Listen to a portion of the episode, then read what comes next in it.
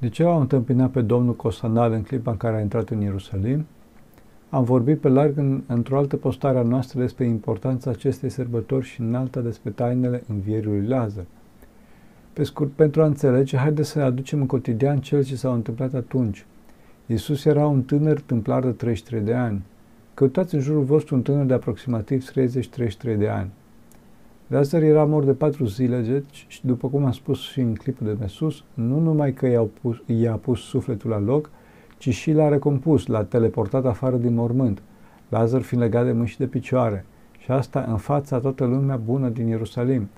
Simul leprosul era un farizeu de vază din Ierusalim și Lazar era o persoană publică. Deci imaginați-vă un tânăr sărac care face o astfel de minune în fața conducerii țării, asta erau farisei de fapt, adică un tânăr de opoziție, un disident, să facă astăzi o astfel de minune în fața celor din conducerea țării și să vadă aproape tot Bucureștiul treaba asta, să facă această minune pe Stadionul Național, de exemplu. Ei, nu e asta ceva fenomenal. Doar începe toată tribuna și nu numai tot Bucureștiul, să zic.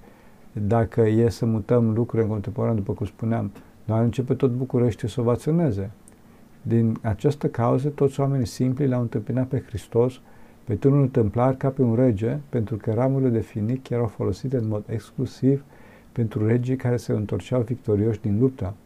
De asemenea, strigând Osana fiului David, binecuvântat este cel care vine într-un numele Domnului, îi atribuiau și un apelativ mesianic, precum și un regal. Și ce s-a întâmplat după aceasta? Nu a trecut săptămâna și l-au răstignit. Șapte zile nu au trecut. Nu i-au găsit nici măcar un dosar de corupție, un dosar de lapidare sau ceva analog. Nimic.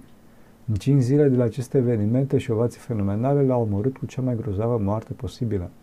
Aceștia suntem noi, aceasta este slava de la oameni și atâta bază putem să punem pe ea.